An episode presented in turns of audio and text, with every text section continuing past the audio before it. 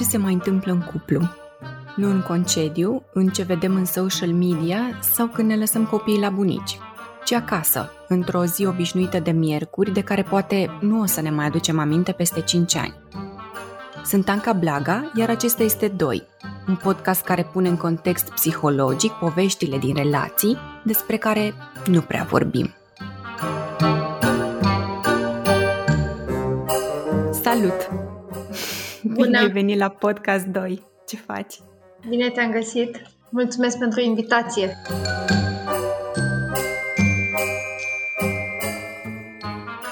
Episodul de astăzi, tranziția cuplului spre rolul de părinți, o perspectivă din cabinetul de psihoterapie și nu numai. Așa că am invitat-o pe Roxana Grigorean, psiholog și psihoterapeut individual de cuplu și de familie, specializat în psihoterapie sistemică integrativă și psihotraumatologie.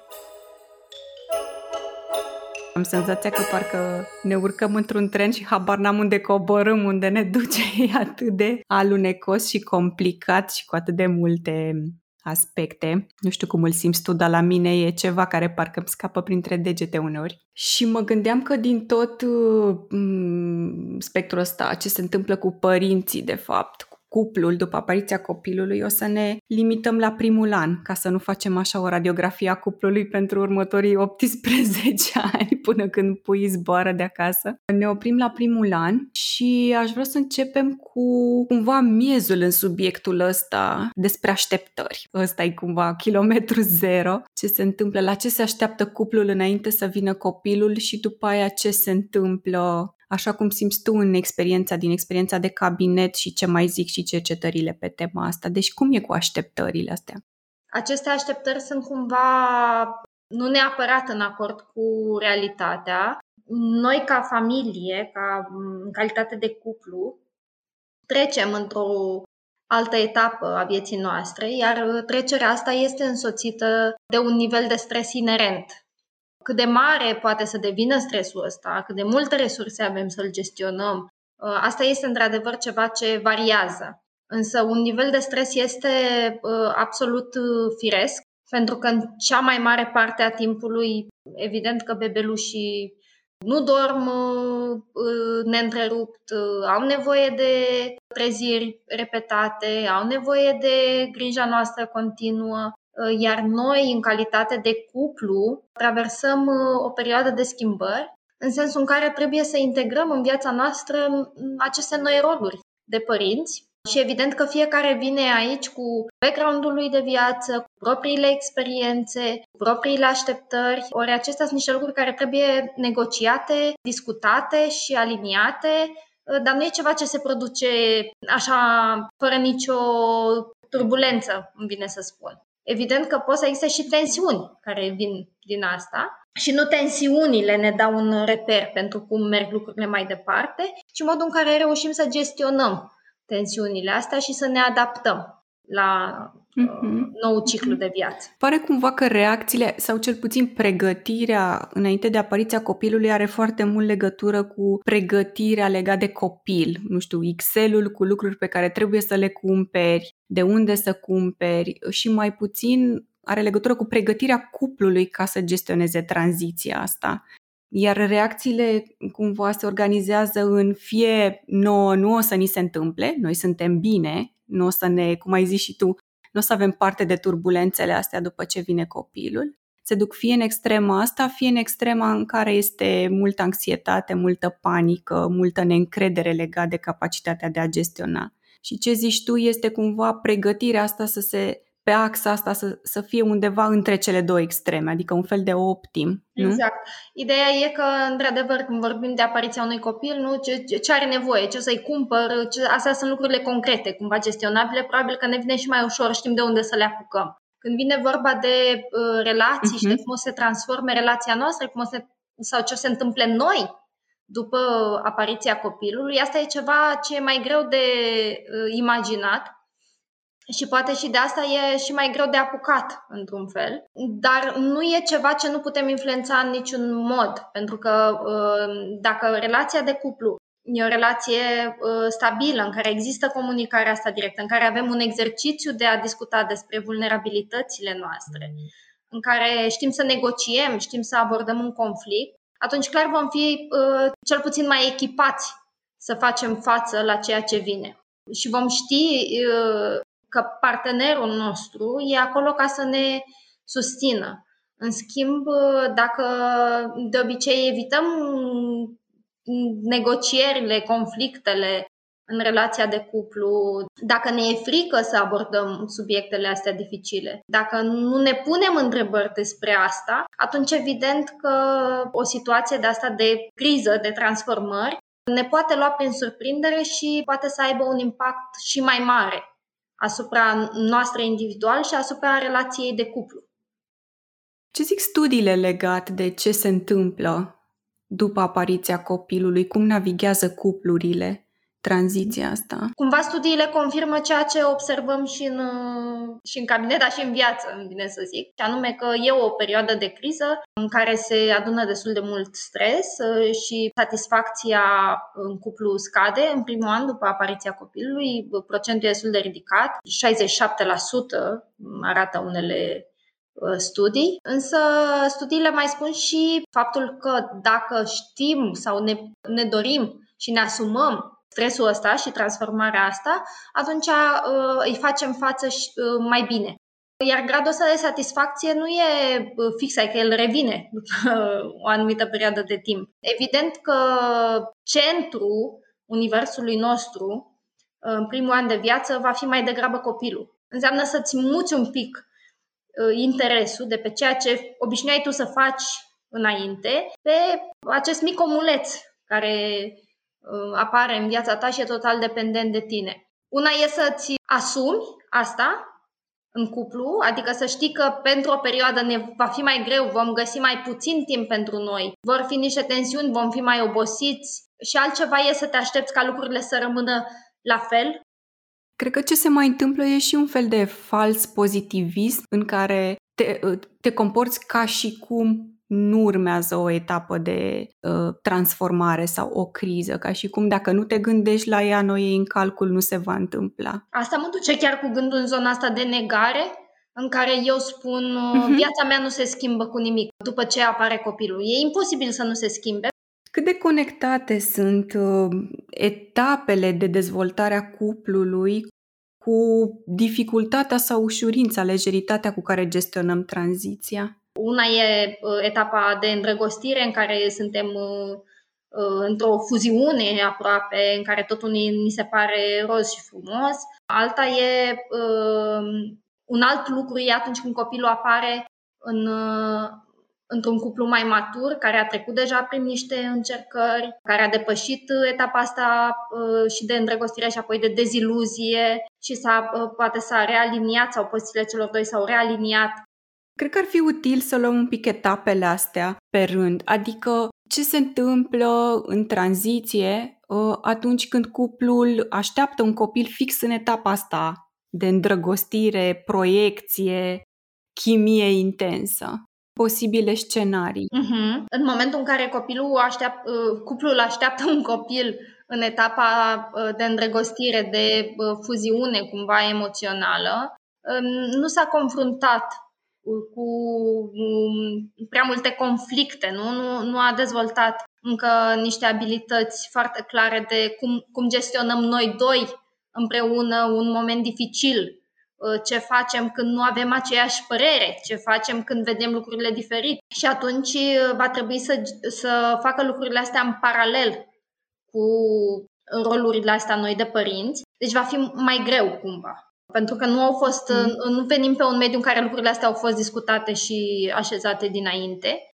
Și atunci realitatea izbește puțin mai tare. Pentru că okay. apariția unui copil ne solicită puțin, aducând nivelul ăsta mai înalt de stres ducându-ne într-o perioadă nu tocmai romantică a vieții noastre, că să, acum, să nu dorm noaptea, să schimb pampers foarte des, nu e chiar cel mai romantic lucru pe care pot să-l fac. Uh, mă, mă poate izbi. Până și chimia. mă poate izbi destul de tare. Acum, bineînțeles că, din nou, depinde ce resurse am eu, cât de, cât de puternică e legătura între noi. dar uh, diferența dintre ce era înainte și ce va fi după va fi mai mare. Și atunci va fi mai mult dintr-o dată de gestionat. Cuplul nu și-a făcut rodajul, nu? E da, ca o da, da. mașină da. nouă care nu și-a făcut încă rodajul. Exact, exact. Mm-hmm. Și, și apoi mai apare o necunoscută. Uh-huh. Și, din nou, dacă cuplul e în faza asta fuzională, apare un alt treilea, nu? Care poate să pare destul de intruziv așa, nu? Dacă um, nu am exercițiul ăsta al separării, reapropierii de partener, care apare odată și cu erodajul ăsta, atunci uh, s-ar putea să simt uh, sau unul dintre parteneri să simtă într o lipsă uh, foarte puternică a celuilalt uh, partener. Și dacă derulăm în următoarea secvență, cumva în construcția cuplului. Deci prima ar fi partea de îndrăgostire, de proiecție, chimie, partea fuzională, etapa fuzională. După aceea urmează etapa de deziluzie în care începi să cunoști mai mult din realitatea celuilalt și să confrunți propriile proiecții despre cum te aștepți să fie cu felul în care este în mod real atunci ce, ce înseamnă apariția copilului și cât de mult pune presiune pe cuplu? Acum depinde și aici dacă suntem într-o fază conflictuală în care uh, e partea asta de luptă de putere. Asta din nou poate să atace destul de tare în, în momentul în care apare copilul, pentru că vom ajunge într-o nouă luptă de putere în relație cu ce facem noi în rolurile de părinți. Adică nici aici nu e chiar cel mai bun lucru care se poate întâmpla. Uh, pentru că Sunt e în momentul deja nisipuri mișcătoare, practic. Da, da, e un moment în care avem nevoie foarte mult de colaborare și de înțelegere și de o situație cât mai puțin tensionată așa între noi, uh, ca să putem să facem uh, loc copilului și să ne putem concentra pe creșterea lui. Și atunci, mm, dacă ne prindem în faza asta de luptă de putere, practic ies multe scântei și atunci, cumva, prin eliminare, cred că cel mai bun match ar fi, ar fi între etapa de maturitate a cuplului. Cel mai bun match, adică situația, situația ideală, evident, în viață, dar ideală. nu tot timpul se întâmplă lucrurile așa la modul ideal și planificat. E noi să fim într-o poziție de cât, cât mai de adult, de maturitate, o poziție cât mai asumată, iar și în cuplu să fie cam să se reflecte același lucru să, să fi trecut deja prin niște etape și să fim uh, asumați și ca parteneri de cuplu. Cumva conflictele și problemele există în oricare etapă, poate mai puțin în prima etapă de îndrăgostire, dar cel puțin celelalte două etape, uh, în celelalte două etape conflictele, problemele sunt inerente. Diferența o face că în etapa de maturizare există și resursele și abilitățile de a le face față cumva pentru că există o, nu știu, reticență din asta și o mm, respingere a ideii de conflict, ca și cum conflictul este destabilizant și duce la separare sau la ruptură. Uh, uh, da, adică în mod cert, uh, cu cât sunt, e cuplu mai asumat și noi, ca persoane, suntem mai asumate, prin asta mă refer persoane mai conștiente, cu un nivel mai mare de încredere odată în capacitățile noastre și a doua și în partener, cu atât uh, va fi mai ușor de traversator, dacă am depășit deja niște dificultăți împreună, dacă avem deja un istoric, eu voi avea mai, multe, mai multă încredere că partenerul meu nu pleacă doar pentru că ne e greu sau doar pentru că n-am reușit de o lună să vedem măcar un episod într-un serial împreună. Știm deja cam cum să, să ne reapropiem, poate, după o distanțare. Știm că el e acolo chiar dacă uneori ne lipsește timpul ăsta petrecut împreună. Știm că tragem la aceeași căruță și asta ne ajută, evident. Uh-huh. Acum, nici nu vreau să mă duc în extrema cealaltă în care zic că, vai, dacă am parcurs toate etapele astea, tot o să fie bine, pentru că uh, pot să apară regresii, adică uh, în funcție de experiențele noastre de viață, în funcție de ce se întâmplă în sarcină, în naștere, în în funcție de cum acordez cu bebelușul. Pot să fie tot felul de momente tensionate și situații care să genereze stres în prezent sau din istorie, din trecut. Dar cu mhm, siguranță mhm. un parteneriat mai bun ne ajută mai mult decât un parteneriat aflat la început, unde că sunt multe incertitudini, multe lupte, multă idealizare. Tatonări. Exact. Mm-hmm. Și cumva se schimbă și perspectiva, cum ziceai, în etapa asta de maturizare, chiar dacă nu e ferită de conflict, atunci când apar, te uiți la ele ca fiind punctuale și rezolvabile, adică nu mai definesc relația, ci doar un moment sau o etapă din relație. Ce spui tu cred că are foarte mare legătură și cu rolurile. Da, odată ce eu am traversat conflictul ăla și mi-e clar cam unde mă poziționez eu în relația asta, cam care, cam care e rolul meu și cam care e rolul tău sau cum, cum negociem noi rolurile astea, atunci um, conflictul punctual poate să rămână conflict punctual. Ce se întâmplă atunci când nu avem rolurile astea negociate, când eu nu sunt sigură de poziția mea în relația asta, poate, sau de cum ne împărțim noi lucrurile, sau de cum ne administrăm noi familia, viața de cuplu, atunci uh, fiecare lucru care se întâmplă o să-l duc cumva în uh, negocierea aia mare, pe care n-am făcut-o încă. Și lucrurile vor escalada. Pentru că în multe cupluri lucrurile astea nu se discută. Adică eu nu, rare ori discut concret ce vreau eu de la tine, ce mă aștept eu de la tine, cum ne împărțim noi sarcinile astea ca părinți. Cine se ocupă de ce? Ce ai tu nevoie, ce am eu nevoie. Ele nu sunt niște lucruri fixe, se pot renegocia în funcție de etapa de viață, în funcție de momentul în care mă aflu, dar e, e nevoie ca ele să fie spuse, să fie verbalizate. De multe ori ele uh, nu sunt spuse și atunci negocierile astea se poartă în alte planuri. Și eu înțeleg din faptul că el nu a dus gunoiul azi, că el nu vrea să implice în viața de familie sau că nu vrea să mă ajute sau că nu vrea să contribuie. Și nu o să înțeleg doar că azi punctual el poate n-a avut timp să ducă gunoiul. Și okay. de aici conflictul poate mm-hmm. să mhm. escaladeze. Pentru că în, în joc sunt puse alte lucruri și alte așteptări, de fapt. Cuplul în momentul ăla își negociază cadrul general.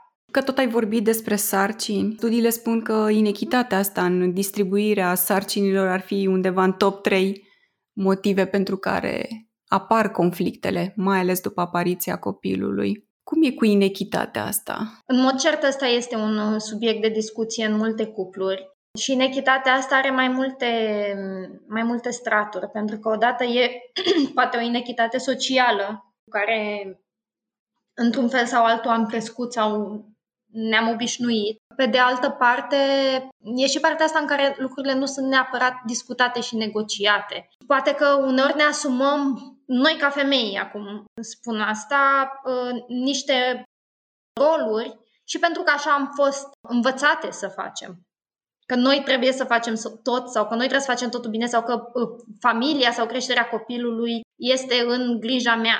Ori ca să pot să împart cu partenerul lucrurile astea, în primul rând trebuie să discut cu partenerul despre lucrurile astea și trebuie să-i și fac loc. Relația aia mamă-bebeluș de la început e o relație fuzională, uh, iar dacă eu nu las deloc bebelușul din mână, nu, nu mă refer acum la, chiar la începutul vieții, când evident copilul are mare nevoie de prezența mamei fizică, psihică, are nevoie de mama cu totul acolo, dar pe măsură ce crește, nu, el, tatăl poate să devină din ce în ce mai implicat gestionarea acestor lucruri, dar are nevoie și de, poate uneori, poate uneori mă gândesc că are nevoie și de creditul ăsta de încredere până la urmă și de spațiu ca să facă lucrurile astea. E, e tot timpul un dans.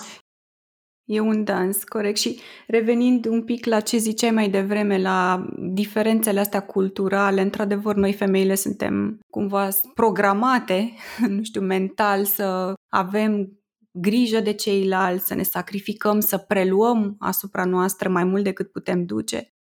Iar pe de altă parte, bărbații sunt poate mai puțin implicați în tot ce ține de administrarea casei, partea asta administrativă și poate că mare parte din conflicte se așează pe diferențele astea culturale, pe felul în care am fost educați să ne ducem rolurile în familiile noastre. Da, în mod cert, fiecare a văzut acasă într-un fel și acest într-un fel îl influențează. Uh, uneori nu e, vreau să fie tot așa, alteori eu nu vreau deloc să fie așa, Uh, și e încercarea asta nu? de a face lucrurile ba diferit, ba la fel, dar cel mai important e cum facem noi doi lucrurile împreună până la urmă și asta ține de negocierea dintre noi.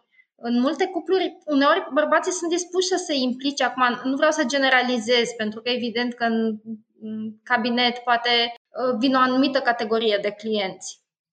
Și la nivel de societate există problema asta și nu vreau să o neg. Dar am văzut și bărbați implicați și dorniți să se implice. În general, partenerii uneori și femeile și bărbații se simt foarte nevăzuți în momentele uh, de după nașterea copilului. Uh, într-un fel, parcă fiecare simte că celălalt nu vede ce face el. Pe subiecte diferite sau pe, pe subiecte aspecte diferite, diferite sau pe, pe aspecte diferite. Uh-huh. Sau uneori nu, nu e foarte clar ce are celălalt nevoie. Și asta este un aspect, pentru că eu poate am nevoie mai degrabă să vorbești cu mine și tu îmi pregătești o mâncare caldă, dar eu nu o să simt neapărat că tu ești lângă mine pregătind o mâncare aia caldă, pentru că eu aș vrea să vorbesc, că eu mă simt privată, că nu mai am relații sociale.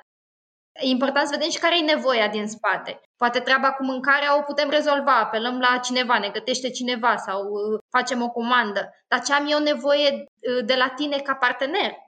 Uneori e e vorba de asta. Am nevoie efectiv să faci curat în casă.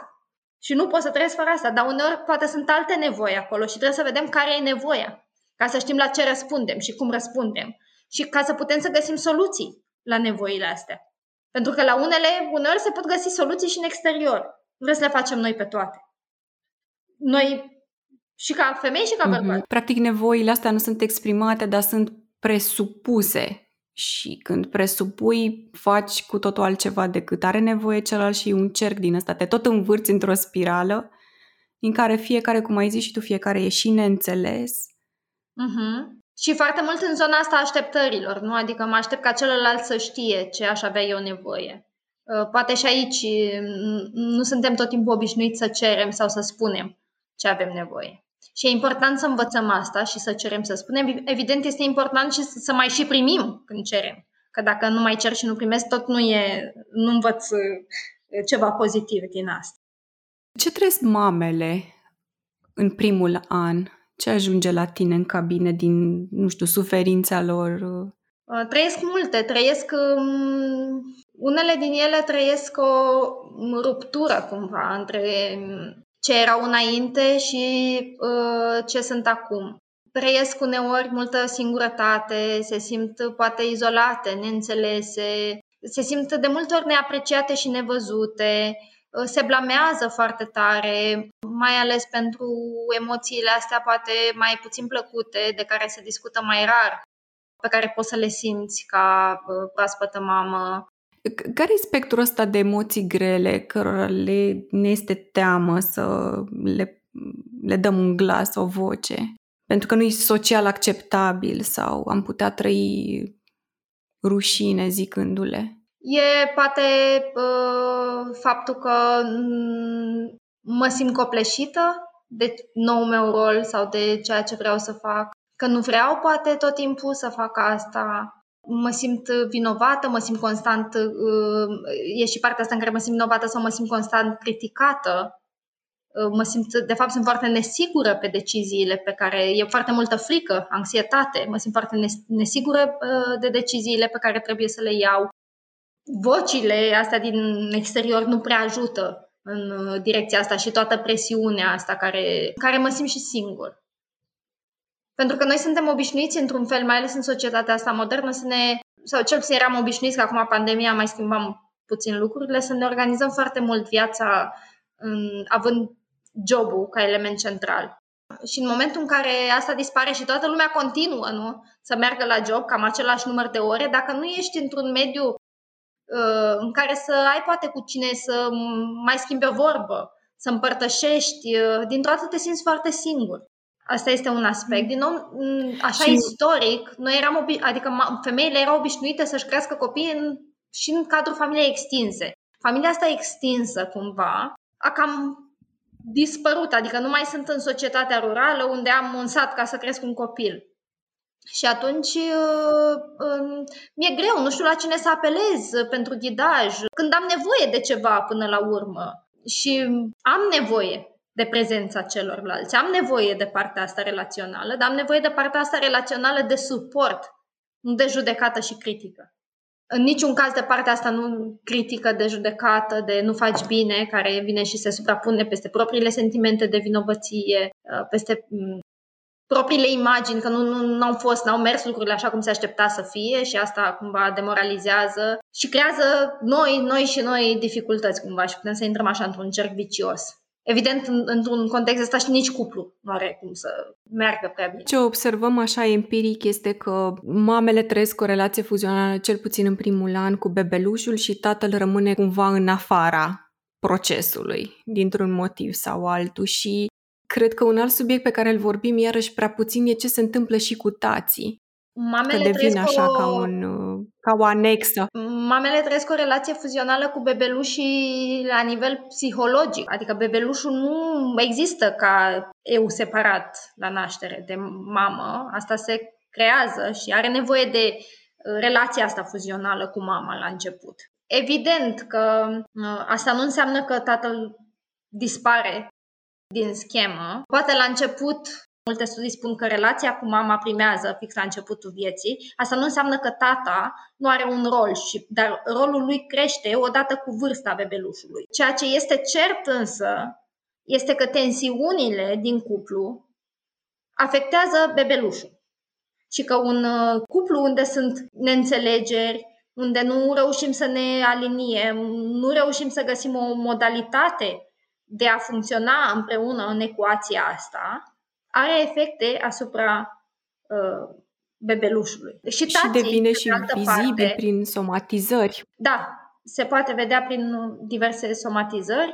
Orice probleme relaționale, bebelușile pot manifesta prin uh, somatizări, dar ce aș vrea să spun este că există și o depresie a taților, nu numai a mamelor, deși se vorbește mai puțin de ea. Și uh, bărbații trec prin uh, tot felul de stări după nașterea copilului. Evident că rolul ăsta cultural poate împinge mai degrabă spre mecanisme de evitare și atunci când ei se confruntă cu emoții dificile, poate aleg mai degrabă să petreacă mai mult timp la serviciu sau să se distanțeze sau încearcă să gestioneze cel puțin la început emoțiile într-un mod uh, diferit, dar asta nu înseamnă că ei sunt păziți de intensitățile astea emoționale care pot să apară după nașterea copilului. Și și ei au nevoie de suport. Deși, de regulă, poate sunt mai mult uh, blamați sau poate chiar invidiați că viața lor socială și profesională continuă, ca și cum venirea copilului nu a pus pe pauză nimic în viața lor. Într-adevăr, mamele sunt cele care stau, statistic vorbind, acasă copiii, mai ales în primul an, și tații sunt cei care își continuă activitatea profesională. Din perspectiva cuplului, ce aș vrea să spun este că pe termen lung un, un cuplu sănătos este și un cuplu flexibil. Evident că pentru copil, cei doi părinți au fiecare rolul lui, dar noi ca parteneri ne putem și negocia până la urmă lucrurile astea. Nu înseamnă că dacă mama s-a dedicat creșterii copilului într-o anumită etapă, când copilul avea nevoie de ea, nu înseamnă că rolurile astea la o adică nu se pot schimba într-o altă etapă, când poate și femeia are nevoie de mai multă susținere în carieră și atunci bărbatul poate să preia o parte din sarcinile casei. Ele nu se termină, nu când copilul face un an, doi sau trei.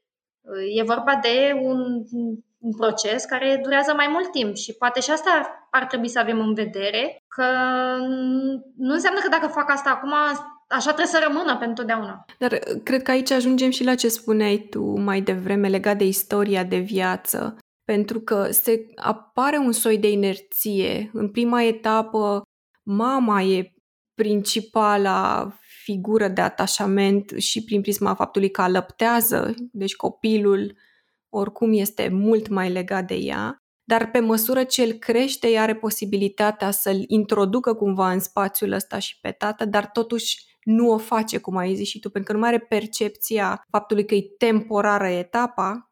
Senzația este că fără ea, la nesfârșit, copilul este, nu știu, neajutorat și tatăl poate nepriceput sau insuficient pregătit, nu citește destul, nu știe destul de bine, nu face destul de bine ca ea. Și aici e istoria personală cumva, cu propriile ei convingeri. Aș vrea să vorbim un pic despre asta. Da, nu doar că are posibilitatea să-l introducă pe tată copilului și că tatăl oricum ar trebui să fie prezent și prezența lui oricum s-a modificat de-a lungul timpului, adică acum mulți stați sunt prezenți și la naștere sau cu mamele în spital când se naște bebelușul și pot să ofere suport mult. Dar, deci nu doar că există posibilitatea, dar copilul are nevoie să existe, psihologic vorbind, nu când are trei luni, dar psihologic vorbind, pe măsură ce crește, are nevoie să existe această a treia persoană în relația între mamă și copil, care îl ajută să se distanțeze de mamă și să-și creeze propriul eu. Așa cum are nevoie și de familia extinsă, cum are nevoie și de grădiniță și de societate și de mulți alți oameni în viața lui pe măsură ce crește. Dar lucrurile astea și nevoile se există în anumite etape. Nevoile unui mhm. copil de 3 luni sunt total diferite de nevoile unui copil de 3 ani sau de nevoile unui copil de 5 ani. Cu toate astea, empiric așa vorbind, majoritatea ajung să se comporte ca și cum încă are 3 luni, deși copilul are 3 ani să creadă că dacă nu mai este fizic 24 din 7 lângă el, ceva rău se poate întâmpla cu el sau nu e bine să nu fie fizic lângă el. Și aici e partea asta de convingere, de istoria ei personală, de A, propria aici, ei da, dependență da. pe care o... E vorba de propria istorie personală și, și de asta. merită să ne întrebăm de ce mama ajunge să se bazeze, de fapt, ea pe copil atât de tare. Dar poveștile de viață diferă foarte mult și de asta mi-e greu să intru în partea asta de istorie personală, pentru că m- recomandat ar fi ca fiecare să-și facă un pic de analiză înainte să devină părinte pe istoria personală de viață, pentru că lucrurile astea interferează foarte mult. Uh, evident, dacă eu am insatisfacție în relația de cuplu, pot să folosesc copilul și ca să-mi iau un soi de satisfacție relațională. Și atunci nu o să-mi mai iau de la partener și o să rămân în relația asta fuzională cu copilul și o să-mi iau tot ce am nevoie de la copil și îl pun pe el într-o poziție în care el trebuie să-mi dea mie în loc să-i dau eu lui. Asta nu face bine pe termen lung nici copilului, nici relației de cuplu. De asta tot vorbesc de etape de viață și de momente și de istorii personale, pentru că toate pot să influențeze. Copilul are nevoie să vadă și că mama și tata sunt parteneri de viață, nu doar părinții lui. Și are nevoie să-i vadă și în relația asta de cuplu. Și depinde de la ei un mod de relaționare. Depinde de la ei un mod de a discuta, a negocia, a gestiona conflictele care pot să apară. Depinde, depinde un mod de apropiere, depărtare, depinde, depinde un mod în care se raportează la intimitate. Îmi aduc aminte o secvență din uh, Before Sunset, parcă, în care cei doi uh, deveniți părinți uh, stăteau de vorbă și ziceau că se simt mai degrabă ca și cum sunt doi foști parteneri care acum conduc uh, o creșă sau o grădiniță, adică rolurile astea erau golite complet de orice intimitate din asta emoțională specifică. Ceea ce e posibil romantic. la început, nu? Când e bebelușul foarte mic, dar pe măsură ce trece timpul, uh, e clar că putem să alocăm un timp separat cuplului și e chiar recomandat să facem asta. Uh, poate ne vine mai greu la început și uneori e nevoie să o facem forțat apropo de uh, ritualuri de astea, de ritual de întâlnire, de ieșit în oraș. Și aici apare și preconcepția asta că dacă ajungi să planifici sau să poate să forțezi un pic lucrurile, devin prea mecanice și nu mai au valoare în cuplu. E nevoie să le forțezi și e nevoie să le planifici uneori și e nevoie chiar să stabilești niște ritualuri, pentru că să deprinzi o nouă abilitate nu este ușor și nu este un lucru care se întâmplă de la o zi la alta. Dacă eu nu sunt obișnuit să fac un lucru cât de mic, nu știu, de la să beau un pahar de apă dimineața când mă trezesc, o să-mi ia minim 30 de zile, minim 30 de zile, ca eu să introduc obișnuința asta în creierul meu, ca obișnuință, adică să am o deprindere din asta. Dacă pornim de aici și ne gândim cât de greu poate să fie ca eu să discut despre emoțiile mele, de exemplu, sau doar să ascult fără să dau replica. Dacă nu am exercițiul ăsta, dacă nu am abilitatea asta, va fi extrem de greu. Deci eu trebuie să mi-o dezvolt și ca să mi-o dezvolt e nevoie la început să fac lucrurile mecanic, adică să învăț, să ascult pur și simplu fără să dau replica sau fără să uh, isc o ceartă de fiecare dată când partenerul îmi spune că se simte într-un anumit fel. Așa am nevoie uneori și să-mi stabilesc timpul ăsta în care ieșim împreună. Mm, având în vedere că viața devine mai complexă, mai complicată, se învârte la început foarte mult în jurul copilului, e nevoie ca eu să-mi stabilesc, să-mi propun, să cer, chiar să discut cu partenerul meu despre asta, despre când mai suntem și noi doi împreună sau când mai stăm, când mai petrecem timpul ăsta împreună. Adică să abordez în continuare Sunt... uh, relația de cuplu, să o aduc în discuție, pentru că și ea e acolo. Cum e partea asta cu nu mai avem timp pentru sex, nu mai avem timp să vorbim și cumva discursul ăsta este și când copilul are câteva luni, ba chiar și când are 3, 4, 5 ani. Cupluri care ajung să nu mai facă sex sau să facă rar, să nu mai aibă intimitate emoțională, să devină pur și simplu încet și sigur doar parteneri în creșterea copilului. Ce se întâmplă de fapt? Nu știu, ce își ia mama din relația asta de pare care paharul plin și noi mai trebuie? Aici sunt mai multe cumva aspecte pe care le putem lua în considerare.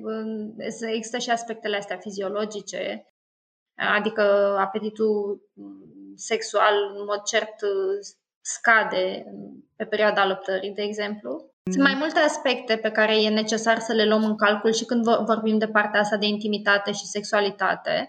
Intimitatea și sexualitatea fiind două lucruri diferite, dar ca să existe cumva sexualitate, de multe ori avem nevoie și de partea asta intimă, pentru că e vorba de încredere, de vulnerabilitate. Uh, și atunci uh, um, trebuie să luăm în calcul, pe de o parte, aspectele fiziologice. E clar că dacă mama alăptează, uh, pe perioada alăptării, apetitul sexual poate să scadă și asta e ceva, un fapt științific cunoscut pe care e nevoie să luăm în calcul și să nu punem neapărat asta pe partener sau pe o problemă în relația noastră. Pe de altă parte, cum am spus, sexualitatea vine într-un context, într-un context de uh, intimitate, de apropiere, de împărtășire, uh, mai ales în cazul femeilor, studiile arată că au nevoie de partea asta de apropiere emoțională. Au nevoie să simtă, în primul rând, în relație, văzute, apreciate de celălalt. Nu că bărbații n-ar avea nevoie de asta, nu, nu, nu vreau să le spun ca și cum se exclud. De multe ori apare o separare. Tu te duci la muncă, eu stau acasă cu copilul, dar noi nu schimbăm experiențele noastre de peste zi unul cu celălalt. Cum mi-a fost mie cu copiii, cum ți-a fost ție la muncă. Se produce așa ca o ruptură. Și evident că e foarte greu să mă reapropii când fiecare e cu universul lui și noi nu mai facem schimb de idei, de impresii, de emoții unul cu celălalt.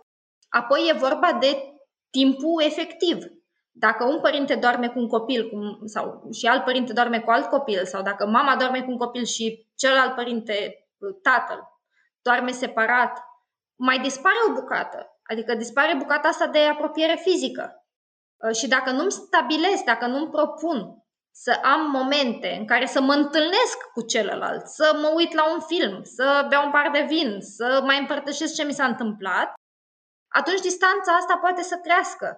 Și evident că nici sexualitatea nu-și mai găsește loc, că nu mai are ocazia să se întâmple. Pentru că cei doi trăiesc în aceeași casă uneori vieți separate. Pentru că împreună ne-am angajat la creșterea unui copil, dar împreună ne-am angajat și ca parteneri de cuplu. Mai zicea Esther la un moment dat o chestie legată de erotism, că în, în cazul femeii erotismul e difuz nu, nu este localizat ca în cazul uh, bărbaților în uh, organele genitale și cumva că fiind difuz, ea se expune erotismului prin intermediul mai multor simțuri, adică este în corp, în minte și în simțuri, în, în atingere, în miros, în ceea ce vede. Și ea trăiește foarte, fiind fuzională cu copilul, este și mult erotism în relația cu el. Atunci când spune la finalul zilei că ea nu mai are din ce să dea și nu mai are nevoie de ceva pentru că paharul ei este uh, plin, uh, cumva are legătură cu ce trăiește ziua sau, mă rog, ce trăiește în relația cu copilul, că și umple paharul din experiența asta tactilă, vizuală, îl simte, îl miroase, îl mângâie și interferează cu uh, planul ăsta al, uh, nu știu, erotismul în relația de cuplu. Tu ce crezi despre chestia asta? Erotismul înseamnă asta și pentru femeie și pentru bărbat. Și că amândoi au nevoie, de fapt, de partea asta, odată de a fi văzuți, de a fi atinși, de a fi mângâiați, a li se acorda atenție, de a fi speciali pentru celălalt. Un atașament uh, sigur între doi parteneri de cuplu, care poate să fie și creat, co-creat, are un aspect și o influență pozitivă și asupra relației sexuale dintre cei doi. Simt siguranță cumva, simt securitate, am încredere că celălalt plece lângă mine cu prima ocazie, nu? E vorba de o relație de încredere pe care o creezi cu celălalt care îmi permite să explorez inclusiv în, în, pe partea asta intimă. Pentru că mă simt în siguranță și mă simt văzut și mă simt apreciat. Când asta lipsește și de fapt sunt multe conflicte care stau mocnite între noi, e de multe ori greu și să ne apropiem pe partea asta sexuală. Eu le văd mai degrabă în legătură decât separate. Okay. Adică văd uh, sexualitatea și ca un indiciu al mm, calității de mm, relației de cuplu, în general. Și al mm, vulnerabilității și capacității noastre de a ne arăta, de a discuta, de a-l vedea pe celălalt. Adică foarte conectat și cu celelalte aspecte din dinamică. Foarte conectat și cu celelalte aspecte. Mm-hmm. Mai sunt mame care zic că le e foarte greu să facă trecerea asta de la am culcat copilul, sunt mamă, miros hainele a bebeluș, nu știu, am pete de lapte pe mine și apoi să intru în spațiul ăsta de iubită, iubit, ce ar putea să ajute mamele să intre dintr-un spațiu în celălalt, care aparent sunt incompatibile, să miroși bebeluș și să nu știu, intri într-un joc uh, cu iubitul tău? Aș vedea, în primul rând, evident că oboseala și epuizarea de peste zi, în mod cert, au impact asupra, și asupra bărbaților și asupra femeilor, că și bărbații vin obosiți de la serviciu după șapte ședințe, poate nu toate plăcute. Uh, și ei vin acasă. Șapte zumuri. nu în cea mai bună dispoziție tot timpul, poate cu capul în altă parte. E clar că pe toți ne afectează dacă uh, suntem mereu cu capul în alte părți și nu suntem prezenți acolo, în momentul prezent. Și are legătură odată cu partea asta de centrare pe sine. Și de, eu sunt și mamă, dar nu dispar, dar nu dispar ca femeie, nu dispar ca om. Preocupările mele dinainte, poate unele se schimbă, unele se diminuează, dar nu, eu nu dispar și atunci, cu siguranță, există în mine și partea de parteneră. Poate uneori e mai greu de accesat și nici asta nu aș spune că e o tragedie da. dacă se întâmplă pe o perioadă limitată de timp, când suntem într-un anumit context. Dacă dispare pe o perioadă mai lungă timp și eu nu fac nimic cu asta, nici măcar nu discut despre asta și nu-mi propun să fac ceva în sensul ăsta, atunci, într-adevăr, are un impact mai puternic asupra cuplului ideea mea pe tema asta ar fi, în primul rând, să ne dăm voie să redescoperim părțile astea din noi, să ne dăm ocazia, să ne dăm timpul, să ne dăm spațiu de a, odată de a ne uita și Să-l la creăm conștient. noi. Ce am eu nevoie, cum sunt eu azi, pentru că și copilul are nevoie de o mamă conștientă, are nevoie de o mamă care să se vadă pe ea, să se uite și la nevoile ei. Și la fel și partenerul. Are nevoie de o parteneră nu? care să, să vadă și pe ea. Și asta cred că ajută foarte mult uh, relația de cuplu, nu numai relaționarea cu celălalt, dar și centrarea pe mine un pic, pe propriile mele nevoi. Pare puțin incompatibilă sau pare că e opusul, dar nu e opusul. Pentru că dacă eu nu sunt bine, nu am cum să fiu bine nici în relație. Că eu cu mine mă duc în relație. Și atunci ne, ne întoarcem la munca asta conștientă de care zice, ca și cum trebuie să creezi un nou obicei de a crea spațiu intim cu partenerul, chiar în contextul ăsta provocator. Da, și... Nu vine de la sine, nu e natural. De multe ori zicem, dar nu-mi vine, nu mai pot, n-am chef, nu... ca și cum trebuie să fie ceva natural și dacă nu vine natural, atunci nu mai facem și Odată ajungem asta, să trăim frustrarea. Odată asta și a doua oară aș întreba, dar de ce nu-ți mai vine? Ce se întâmplă cu tine de nu-ți mai vine să faci asta? Ce ți s-a întâmplat de nu mai vrei să fii partener. Ce simți în relație cu partenerul tău? Cum te simți în relație cu el? Ce te oprește să, să fii din nou? Niște întrebări grele. Pot fi, da. Dar importante. A, m-aș uita din ambele. Povestisem la un moment dat de, despre cum copiii sunt ca un burete care absorb tensiunile din cuplu și le și manifestă. Vorbim de somatizare, de, nu știu, tot felul de reacții emoționale intense și tendința e să ne focusăm mult pe cursuri de parenting, pe a duce copilul la psiholog, pe a face lucruri ca să reparăm copilul și uităm că de cele mai multe ori copilul e cumva un simptom a unei dinamici, fie că e dinamica de cuplu sau dinamica între părinți și copil. Și aș vrea să vorbim un pic și despre, despre asta, cumva de, despre a, nu știu, poate consuma cu moderație cursurile de parenting ca nefiind o pastilă care rezolvă rapid niște simptome și a lua în calcul și uh, varianta de a te uita la cuplu, de a pregăti cuplu, de a face lucruri și pentru el. Acum, educația e bună, e foarte bună, eu încurajez educația, dar educația nu rezolvă totul. De multe ori, okay. ce se întâmplă este că eu știu cum trebuie să fac, eu știu ce aș vrea să fac, sau cred că știu cum aș vrea să fac, dar nu pot să fac și atunci e nevoie să văd de ce nu pot, ce mă oprește ce intervine dacă eu vreau ceva și nu reușesc să fac acel ceva. Uh, și aici poate încurcă puțin partea asta de parenting, în sensul în care ea se transformă, venind pe alte lucruri, mecanismele noastre mai vechi și idei despre noi și viață, vine și pune și mai multă presiune și creează și mai multă vinovăție și ajungem așa într-o competiție despre cum e să fii sau cum să fii un părinte cât mai bun noi să reușim să facem pentru noi anumite lucruri. Apropo de dusul copilului la psiholog, mai ales copiii mici, nu, nu, nici nu pot fi foarte mult ajutați. E nevoie de prezența familiei, e nevoie în familie să schimbe de multe ori lucruri. În relația dintre părinți sau în relația dintre mamă și copil sau în relația între tată și copil.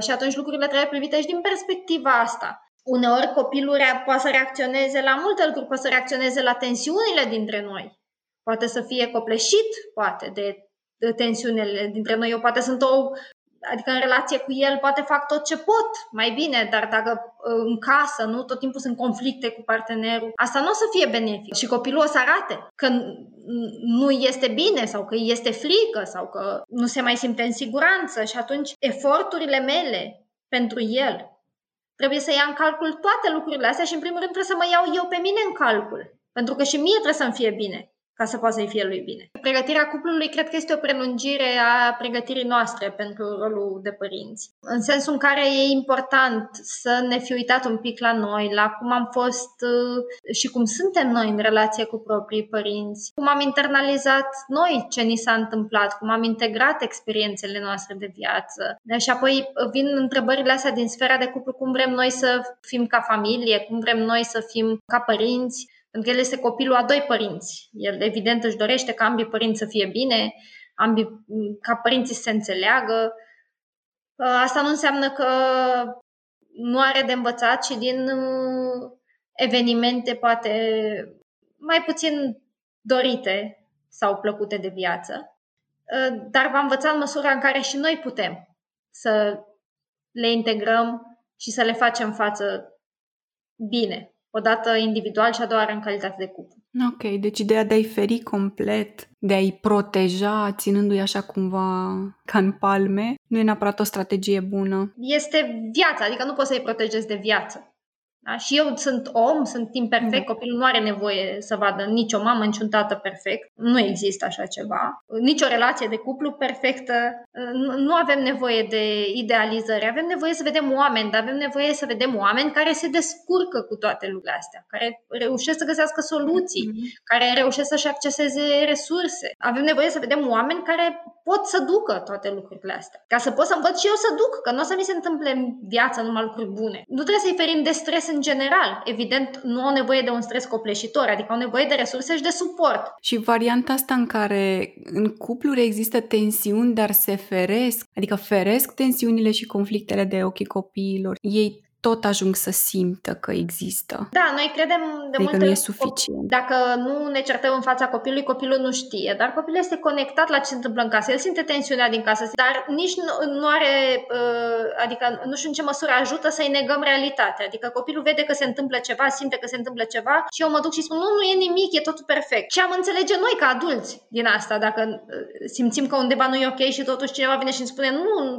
N-ai dreptate, e perfect aici, e minunat. Nu mai vorbim, capacitatea lui cognitivă e total diferită de aceea unui adult și uh, posibilitatea lui de a înțelege și de a integra multe lucruri e diferită. Și atunci de multe ori când nu înțelege sau nu, nu, nu zic să îi se explice tot, ci să îi se spună pe înțelesul lui pentru vârsta pe care o are. Pentru că dacă nu voi face asta, el va pune imaginația în joc și își va imagina sau va căuta informații în altă parte, pentru că avem o, o nevoie uh, reală, umană, de a găsi sensul și înțelesul a ceea ce ni se întâmplă sau a ceea ce se întâmplă în jurul nostru. Și uh, noi credem că el nu va face nimic cu asta, dar el va face ceva cu asta pentru că are nevoie să facă ceva cu asta. Adică cu ce simte, cu ce vede, cu informațiile pe care le primește. Uh, un subiect uh, tare complex, cum ne-am imaginat la început și așa se simte și la final. Ne apropiem de final și mi-ar plăcea să lăsăm ascultătorii cumva cu o imagine de ansamblu, cu câteva aspecte cheie prin care, prin care am trecut până acum. Odată aș spune că um, ref- să reflectăm la cum suntem noi și cum e cuplul nostru în momentul în care ne dorim și ne planificăm să vină un copil în viața noastră, e un lucru important. Și avem de învățat cu toții doar punându-ne niște întrebări, punându-ne, discutând despre asta, discutând direct despre asta partenerul nostru, cum te aștepți tu să fie, cum aștept eu să fie, cum vrem să ne împărțim lucrurile astea, ce am eu nevoie de la tine, ce ai tu nevoie de la mine, cum vrem să ne raportăm împreună la familia extinsă și asta este un subiect uh, delicat pe care poate n-am apucat să-l dezbatem uh, suficient. Cum vrem să ne creștem copilul? Mi se pare că acestea sunt niște discuții care cumva e necesar să aibă loc, în primul rând. Uh, la fel cum e necesar să se discute și despre lucrurile și punctele în care poate nu suntem de acord, în care poate avem opinii diferite, dar e, e important să putem să ne ascultăm și să ne vedem în tot schimbul ăsta de informații. Apoi aș spune că dacă nu am avut n-am avut experiența unei uh, relaționări, poate, uh, pozitive în viața noastră, în copilăria noastră. Nu înseamnă că nu putem să avem experiența unei relaționări pozitive în, în viața noastră de adult.